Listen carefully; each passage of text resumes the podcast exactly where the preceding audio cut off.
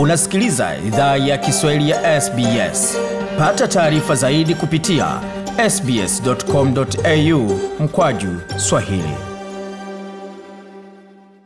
Karibu tena katika makala idhaa ya Kiswahili ya SBS. Uko na migode migerano, tukiletea makala haya kutoka studio zetu za SBS na mtandaoni, anwani ambayo ni sbs.com.au mkwaju swahili. Huo ni wimbo ambao unasikia, ni wimbo wa timu ya FC Barcelona ambayo inaenda kumenyana na timu ya Eli itakao mechi itakayopigwa hapo kesho tarehe 25 Mei katika uwanja wa Echo mjini Sydney, Australia. Mechi hiyo ni ya kirafiki kati ya timu ya FC Barcelona dhidi ya Eli Stars ambao ni mchanganyiko ama mkusanyiko wa wachezaji ambao wamecheza katika ligi kuu ya Australia msimu huu. Na kujua mengi zaidi kuhusu mechi hiyo na umuhimu wa mechi hiyo, tunaungwa na mmoja wa watayarishaji wetu pamoja na wachambuzi wetu wa michezo, Bwana George ambaye anajiunga nasi kwa simu. Jambo. Na, si jambo. Mwanzo kabisa, tangazo la FC Barcelona kucheza mjini Sydney ama nchini Australia umelipokeaje? Tulipokea vizuri sana, tukijaribu kusema timu ya Barcelona ni timu yenye ni timu imejistawi, ni timu inajiweza. Uh, na tulipoambiwa inakuja kucheza Australia uh, tuliweza kufurahi sana kwa ajili tuliona hii wanaleta uzoevu na wanatuletea hawa wachezaji manyota wenye tunajua tumekuwa tukiwaangalia kwenye televisheni so tuliona tu ni mzuri ni uzoevu mzuri um, inakuwa ni uh, a good experience kwa vijana wetu hapa na sisi mashabiki kuweza kuwatazama uh, wakicheza wakicheza na vijana wetu hapa hapa mjini Matarajio kwa mechi hiyo ni gani? Je, unadhani kwamba vijana wa A-League wataweza kumenyana eh, kasi kwa kasi ama pasi kwa pasi na FC Barcelona ama watu waende uwanjani na makapu ya magoli?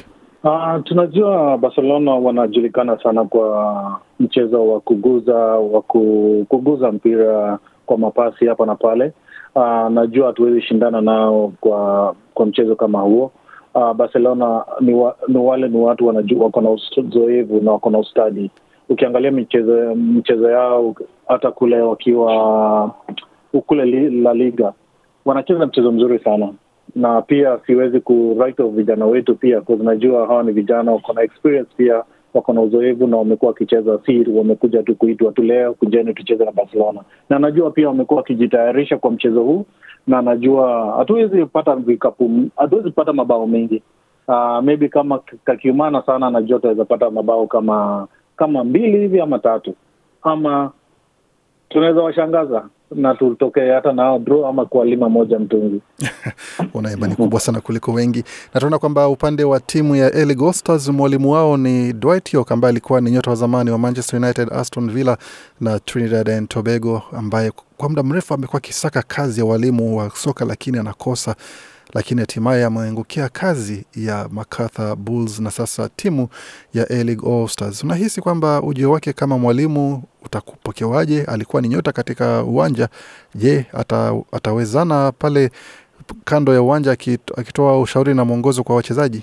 hataweza hataweza ataweza ataweza. Uh, ukisema um, kuwa mkufunzi inakuanga ukipata support ama ukipata ukiweza kupewa support na timu nzima, na useme uweze kupewa pia na wale juu kule juu, upewa support ukitaka wachezaji wenye unachagua uh, ukijaribu kuona hapa ndo kuna ulegevu, nataka niongeza hapa nguvu, nataka niongeza hapa nguvu, ukipewa hiyo hiyo fedha na upewe hiyo support na um, ma, timu nzima najua ataweza. Huyu ni experience uh, ameku, amecheza na league kubwa, amecheza kwa uzoevu, ako na uzoevu mkubwa, na ukijaribu kuangalia anaweza weka zile zenye alikuwa akizisomea akiwa mchezaji, na sasa ataiweka practically uh, kwa uwanja. So sina shida na yeye, niko na imani na yeye. Vizuri kabisa. Na baadhi ya wachezaji ambao ata, itabidi atayarisha wachezaji wake kukabiliana nao ni wachezaji kama Umtiti, wachezaji kama kijana Memphis Depay ambaye alikuwa ni mmoja wa nyota wa zamani wa Manchester United, Ousmane Dembele, Ansu Fati, Adama Traore ambaye alikuwa Wolves lakini kwa sasa anakipiga kule Barcelona, Luke de Jong na Pierre Emerick Aubameyang. Je, bwana na kibarua kigumu kiasi gani? Hiyo kibarua ni ngumu, naweza kuambia ni kibarua kigumu. Ukijaribu kuanzia, ukianza kuanzia hapo mbele, Ndebele mbio eko nayo, ukijaribu kusema Traore, sema Aubameyang, vijana watakimbia najua hakuna kukimbia so baada Kwa sasa nisema ba, basi la timu li, liwekwe pale mbele ya mbele ya lango. Uh, tutaweza omba tukuje tuombe Sydney Trains uh, Sydney Trains uh, because kwa jile najua basi iwezi hiyo basi iwezi tunaweza omba tu Sydney train. Mm. but uh, najua kitaumana kita- pale nyuma.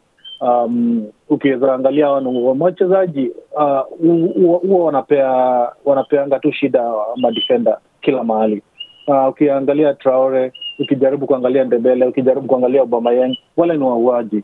Uh, mbele mbele ya nyavu wale huwezi wapatia nafasi hata kidogo. Mm. so itabidi kijana vijana kama wanakuja wanataka kumenyana na hawa vijana wakuje kama wameweka tu akili hii ni kukufa. Kufa dereva kufa, kufa maganga tuweke hapa nyuma. Mzigo tu utafika kivyake.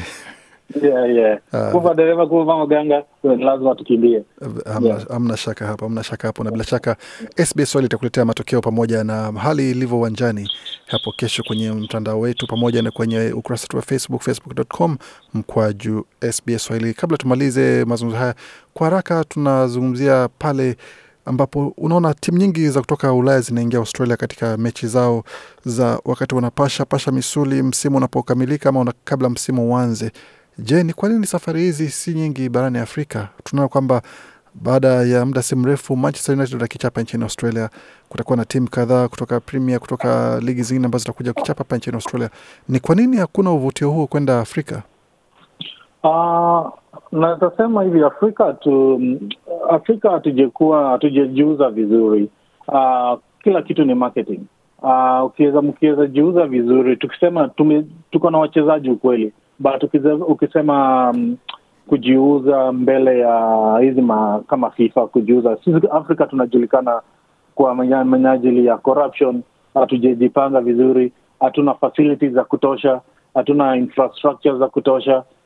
Najua kuna manchi ziko na infrastructure uh, ama ma, maujenzi kama vitu kama gym ama ama standard za uwanja ama vitu kama hizo za kufanyia mazoezi.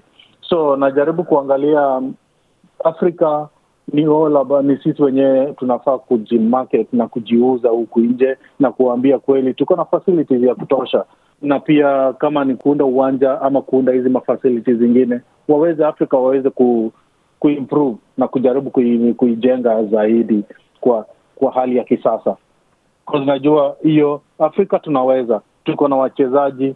Ukijaribu kuangalia wachezaji kama hao wote wakina traore ukijaribu mbele hawa hawa ni waafrika lakini ni ile waliama tu wakaenda kule wakaenda kuishi kule. Na wakakuwa wenye nchi wa hizo manchi zingine. Ukijaribu kuangalia product zenyewe afrika tuko nayo. Angalia wakina drogba angalia wakina eto angalia kulikuwa na wakina steven pina angalia tuko na wachezaji wengi. Si ati hatuna wachezaji but ni ile afrika wenyewe hatujajiweza kujiuza huku nje kwa minajili ya ya ya, ya stadiums na facilities za kutumika na ukijaribu kuangalia hata mahoteli shida tuko nazo bado. Afrika pia ni nadhani pia wakizaangalia wakuwe na kujipanga. Ni, kujipanga. Afrika hatujajipanga vizuri sana sana sana. Tukiweza kuangalia hata ukiangalia hata example ya South afrika kusini venye waliunda um, world cup mwaka ulio mwaka ile zilizopita nyuma hapo. Tuliweza kuangalia kulikuwa na changamoto hapa na pale kama infrastructure hakuna mahoteli lakini hii ni friendly tu. So sidhani kama fifa inaweza kuja kuanza kuwaundia ma vitu kama hizo. Afrika kusini walifaidika walifaidika sana kwa kupewa kusapotiwa na fifa kusaidiwa kujenga mastadiums kujenga hizi vitu za kutumia uh, kwa kwa kwa training. Safari Yeah. kweli ni ndefu na njia bado ni ndefu sana, lakini ni polepole tu, na kama wasema, kujipanga ni muhimu kwa mataifa na kwa mashirikisho ya michezo, na vilevile vile, ni muhimu sana kujipanga kwa timu kama Manchester United kucheza katika klabu bingwa barani Ulaya. Asante sana kuzungumza nasi Bwana George. asante sana asante sana mchambuzi wetu wa michezo bwana George hapo akikamilisha mazungumzo haya ya michezo. Na sasa tena, kama ungependa kufuatilia matokeo ya mechi kati ya FC Barcelona dhidi ya AL Ghost Stars, tembeleni tovuti yetu sbs.com.au mkwaju Swahili pamoja na ukurasa wetu wa Facebook, facebook.com mkwaju SBS Swahili kwa matokeo pamoja na maendeleo ambayo yatakuwa uwanjani. SBS Swahili ikikuletea hayo mpira kwa mwingine. Je, unataka kusikiliza taarifa zingine kama hizi? Sikiliza zilizorekodiwa kwenye Apple, Google, Spotify au popote pale unapozipata.